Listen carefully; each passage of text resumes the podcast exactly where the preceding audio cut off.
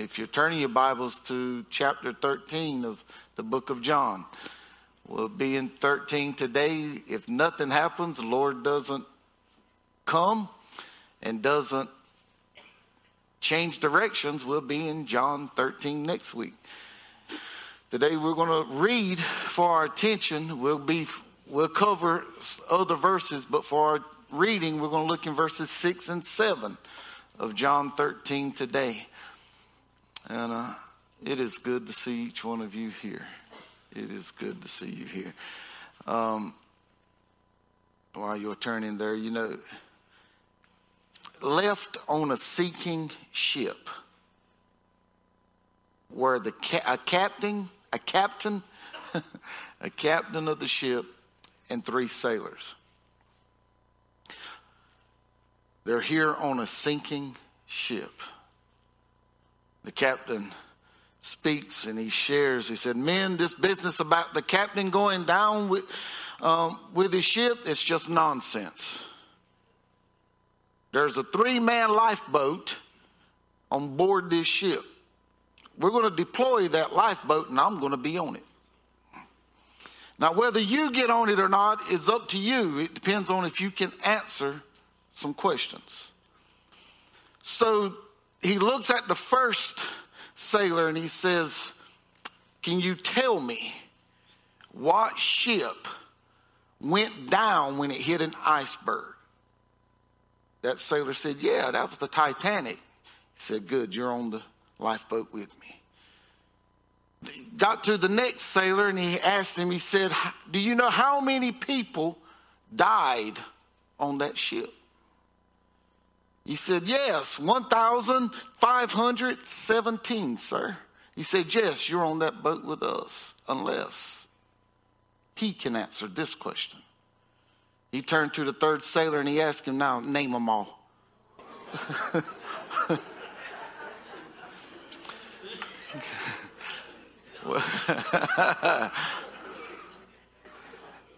we know who was left off that lifeboat, don't we? you know, that is, it's a bit funny, isn't it? uh, it made me think about several years ago, I think it was in my second year here, maybe my second year. Some of you know this story, some of you don't. My second year here, our church goes camping every year at, at Mount Mar, Morrow Mountain and uh, Lake Tillery. They go camping and and they get out on the lake and fish. And I'm not much of a fisherman, but I got on the boat. Brother Eugene had borrowed a boat, and there was Brother Eugene, Miss Hannah, Brother Mike, Miss Sue, and I got on there with them. There are four life jackets on a boat with five people on it.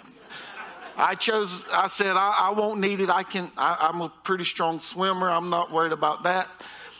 Well, really didn't think we'd need it anyway. We go all across Lake Tillery. I mean, we, we, I don't know how far down we were from the dock, but we were a long way down. I couldn't have swam that back we come back and I'm dozing off. It's hot. It's in the middle of the summer and I'm I'm I'm hot and and I'm dozing off, sitting up in the chair. And uh, all of a sudden I heard Brother Eugene say, Hannah, what's that under your feet? And I look down and there's water coming in the boat.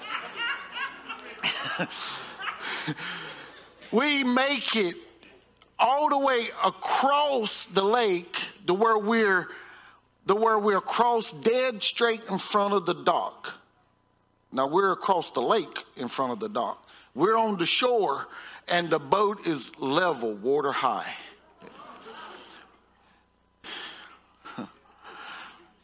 We don't know what we're doing. Standing outside of the boat on the on the edge of this soggy ground, and then there comes a big party boat. That big party boat, it comes and and they say, well, well, we could take some of you across. And Brother Mike said, Preacher, go across. I said, There ain't no way. said, you go, go across and, and call and get us some help. I said, Ain't no way. you were you couldn't have paid me to leave them so they could have said the preacher left us in our time of need. for the first time and maybe the only time I was thinking on my feet. uh, but they they had some buckets. They helped us get the water out of the boat. We uh, the guy said, You could drive it across. Brother Eugene said, Hold. This is a barred boat and I can't swim. Are you sure we can get it across?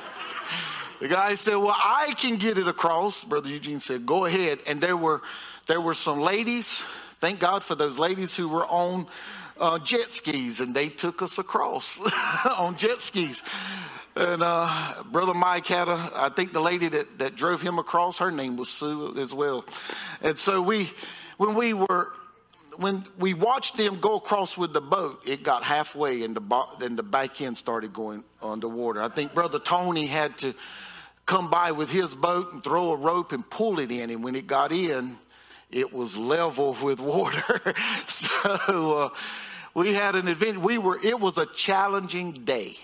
Would you say that? It was a challenging day. Just like with this illustration, I, I don't want us to miss that we will face challenges in our life. As long as we live here on earth, we're going to be faced with challenges.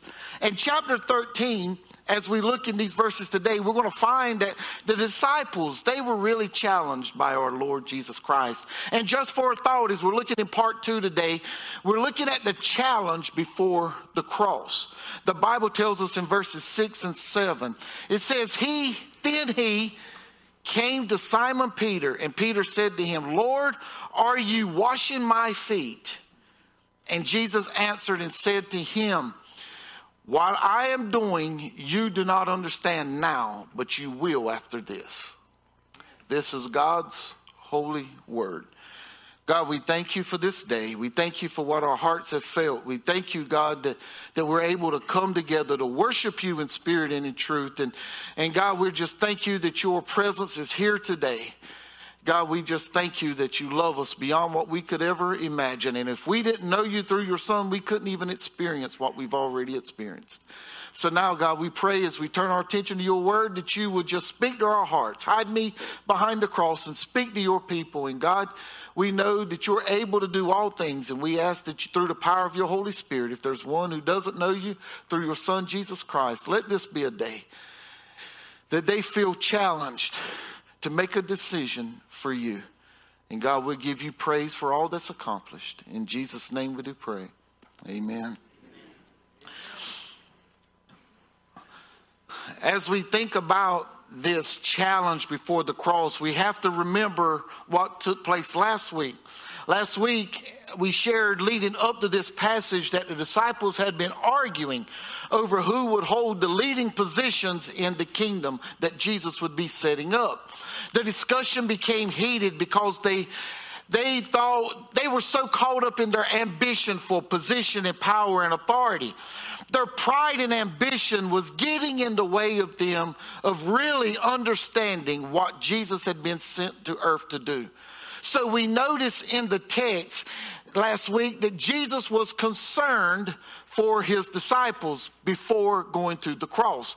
And we know his motivation for his concern, it was pure because he was motivated by the fact that his hour had come. He was motivated by his love for them and he loved them to the end. And he was motivated because he knew that the devil was working and he was soon to strike. So Jesus used a method of displaying his concern that was precise. He knew their ambition and their pride um, would do them no good when Jesus would be betrayed, when he would be arrested, when he would be illegally tried, when he would be beaten and crucified. So he needed to teach them quickly that the glory he wanted for them would not come through position or power or even authority, it would come through service. So, what we see in the text today is how Jesus demonstrates his this um, his service. How the fact that he demonstrates this service, it presents a challenge to them. After Jesus and the disciples had their supper and Judas had left, the Bible tells us that Jesus rose from the supper, laid aside his garments, he took a towel, girded himself with the towel, he poured water in a basin and began to wash the disciples' feet. Then he wiped their feet with the towel that he had girded himself with. Now, it would help us to understand that in the hot, dusty roads on the countryside of Palestine, most people wore sandals and their feet became extremely dirty. Oh, so, a water basin was in every home at the doorway. When you entered into a Jewish home, there would be a water basin right there next to the door. And for those who were poor, they washed their feet. But those who had money, those who were of substance, those who may have been rich even, they had a servant or they had a slave who would wash their feet when they walked through the door. And here, these disciples, they seem to be challenged. When Jesus looks at Peter, Peter says to him, Lord, are you washing my feet? Now, there's an emphasis on those words. Uh, on each one of those words, Peter is saying, Lord, are you going to wash my feet? Peter is really baffled by this. It seems he's taken aback.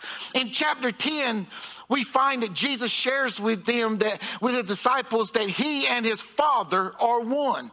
We find that Jesus pointedly even asked Peter at one point, Who do you say I am? And Peter's response is, You are the Christ, the Son of the living God. Peter here, he believed Jesus to be the Christ. He believed him to be the promised Messiah. He was his Lord and his and he was Savior of the world. So here Peter is challenged seeing that his Savior, the very Son of God, is humbling himself as a slave. He's humbling himself to wash their feet. So the Lord said to him, What I'm doing, you do not understand now, but you will after this. It appears Jesus is saying, I know this is challenging for you, but trust me, there's a greater purpose. I know this is challenging for you, but trust me, one day it'll all make sense. I know this is challenging, but trust me, all will be worked out for your good and for God our Father's glory. They didn't understand what was taking place. Jesus knew. So the point is that on the way to the cross, there's a challenge for these disciples. And when we look at this passage, we find what that challenge truly is for the disciples. One, they were challenged with their conviction. Who really is this man? Here, after the Lord had the conversation with Peter, he went on to wash their feet. But once he finished, we find in verses 12 and 13 that he put his robe back on and he asked them, Do you know what I've done to you? It appears here that the disciples were, were still somewhat confused. So Jesus shares, You call me teacher and Lord, you say, Well, for so I am. So it appears in that moment, Jesus is challenging the focus on what they actually believe about him. He's challenging their conviction over who he is to them. He, they called him teacher and Lord, but now he washes their feet and they're confused.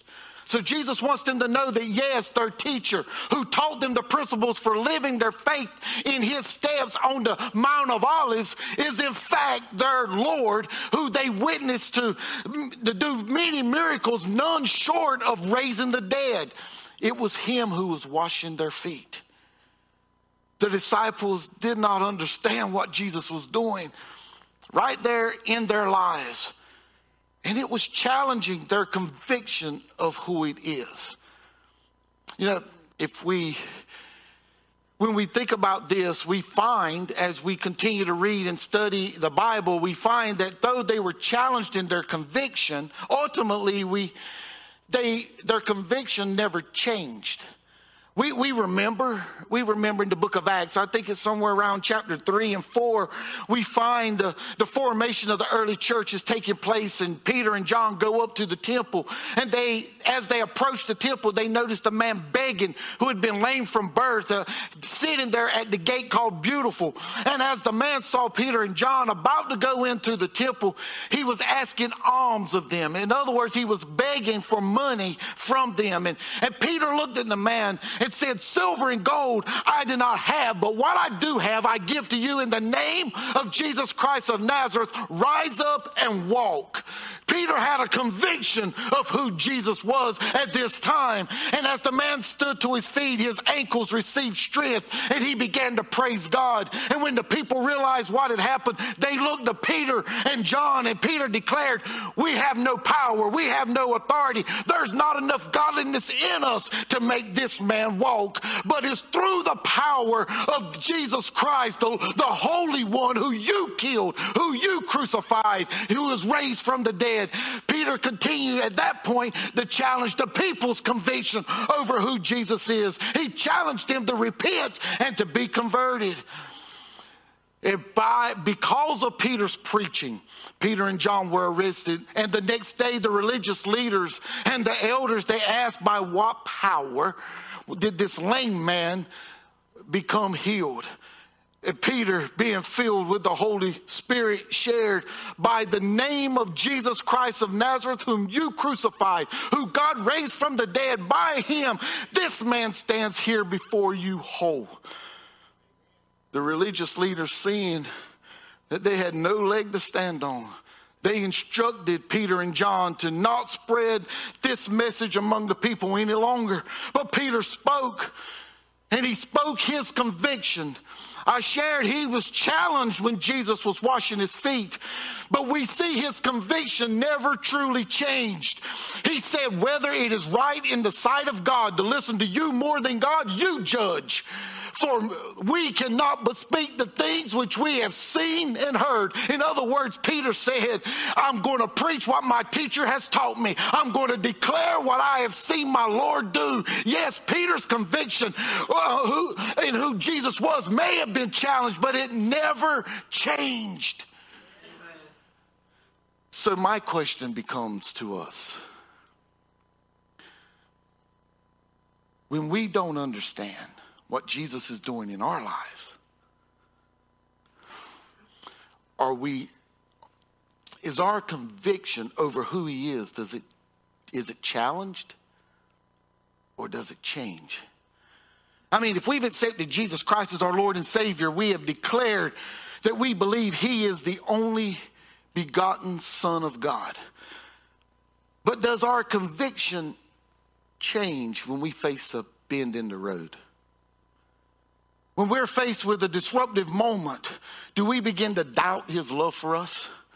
When we see tragedy on the news, do we begin to question if he is still on his throne? When, when it seems like evil behavior is being rewarded, do we question if he is even real? You know, when we find that our conviction of who Jesus is is being challenged, we can know that our enemy is at work. He is roaming like a roaring lion, seeking whom he may devour. And it would help us to remember that nothing can separate us from the love of God. And we can remember Psalm 45 and 6 says, Your throne, O God, is forever and ever. A scepter of righteousness is the scepter of your kingdom. We can remember that in Psalm 47 and 8, God reigns over the nations. He sits on on his holy throne. We can remember Psalm 89 and 4, which says, Your seed I will establish forever and build up your throne to all. We can know that, that though we may be challenged eh, from time to time in this life, we don't have to change our conviction because he is who he says he is. I'm found that we can remember Psalm 30 and 5 in troubled times. Weeping may endure for the night, but joy is coming in the morning. And if we believe God, if we believe in God, we can also believe in our Lord Jesus Christ. He, he and our Father are one. He is the way, the truth, and the life. And we cannot let our conviction of who Jesus is be changed when we're faced with a challenge that we don't understand. Our lives are filled with challenges we don't understand. But we need to hold on to that conviction. we need to hold on to that conviction, hold on to our faith.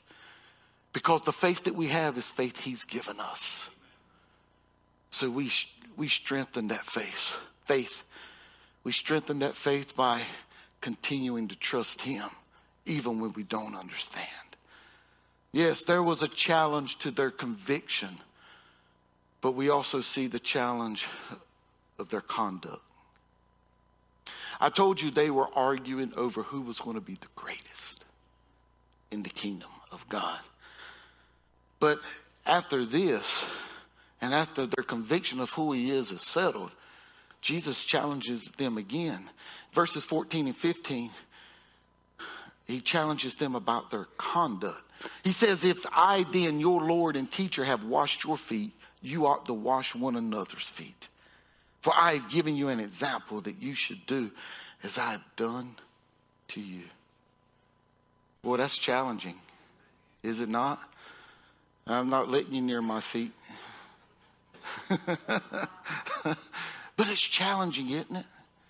It's challenging to humble ourselves down and to take care of someone.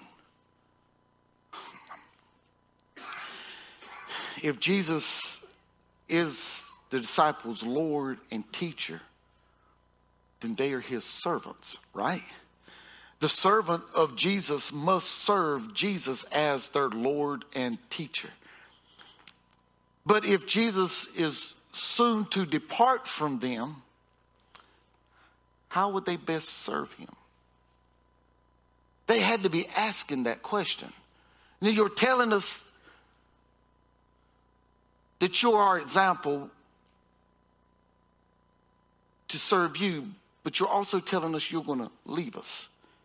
How do we serve you if you're going to leave us?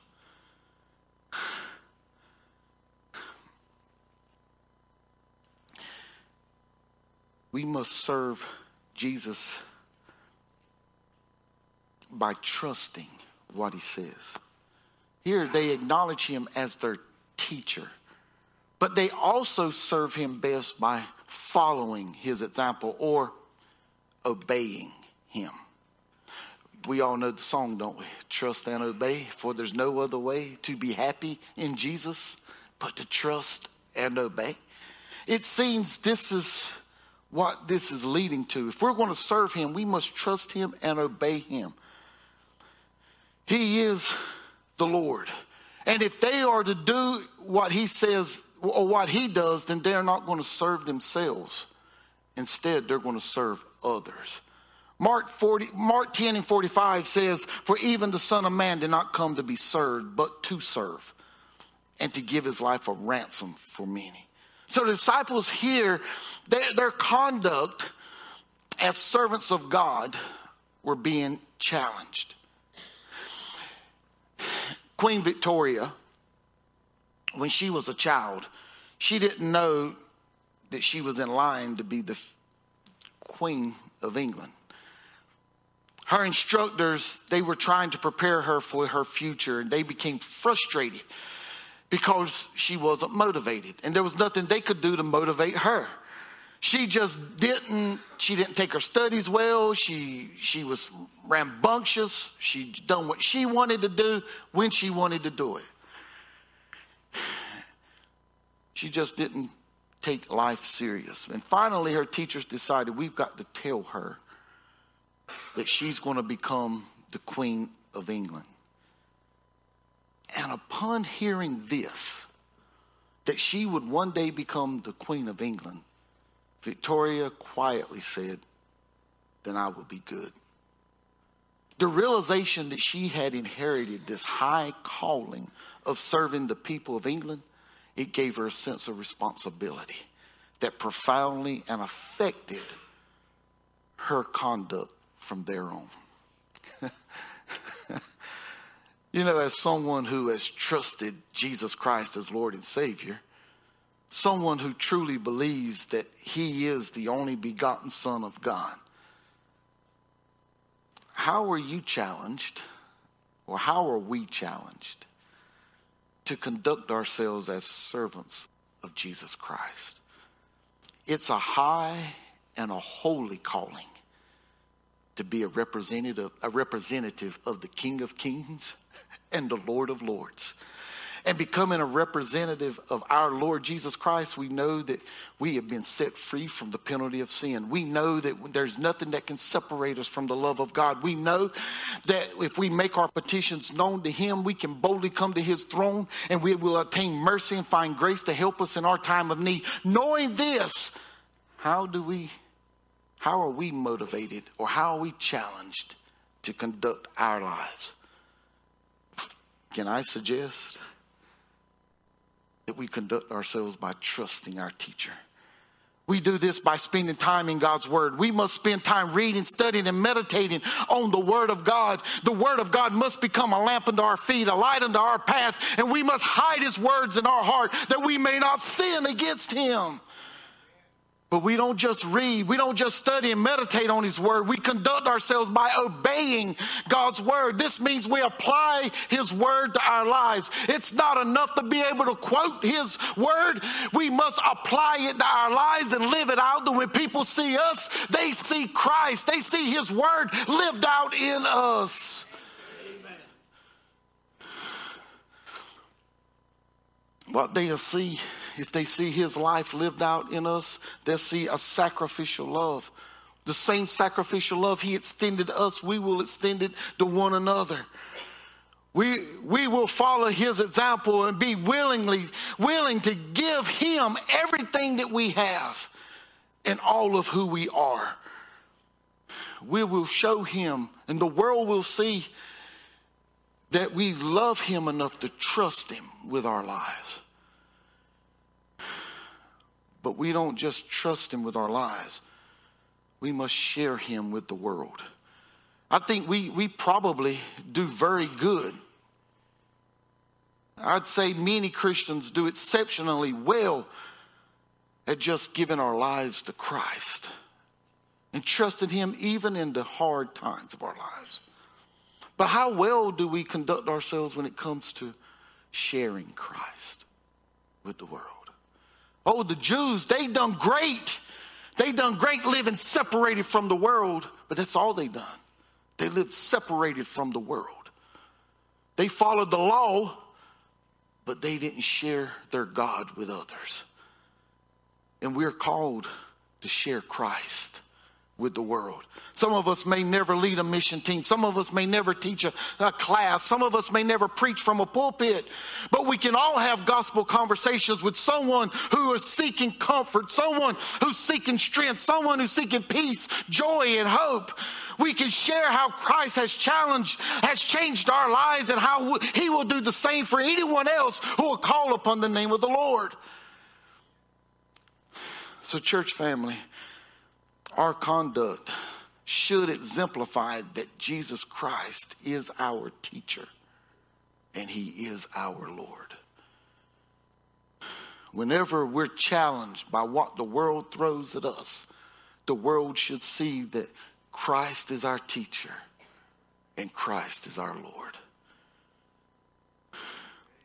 Every head bowed, every eye closed.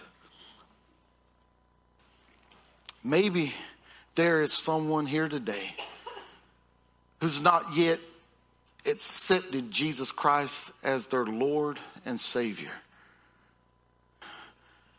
Before he can be your teacher and Lord, he's got to be your Lord and your Savior. You've got to trust him with your life. And when you trust him with your life, then he'll pour himself into you and he'll teach you all things and he'll take you into places you never imagined you could go. If you would have asked me, if you would have asked me January of 2000,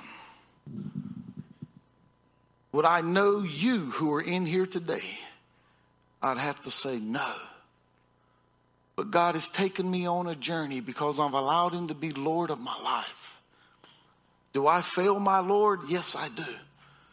Do I break his heart? There's been times my heart's just burst because I broke his heart. And it happens more than I'm proud of. But he's faithful to his word. He'll never leave you, he'll never forsake you. He'll love you to the end if you're trusting with your life and He'll change your life. He'll give you hope and joy and peace. He'll give you comfort and love like you've never experienced. And He'll give you a family that you can call on when times get rough, that'll pray with you, that'll cry with you, that'll laugh with you. He'll give you a family that will rejoice in your highs and weep in your lows. We can't judge you because we fall in the same place. We just love one another. Would you today, as they begin to sing this song of invitation, would you today consider your eternal life by accepting the challenge to believe in who Jesus is? And committing to conduct your life as a servant of His. Would you today?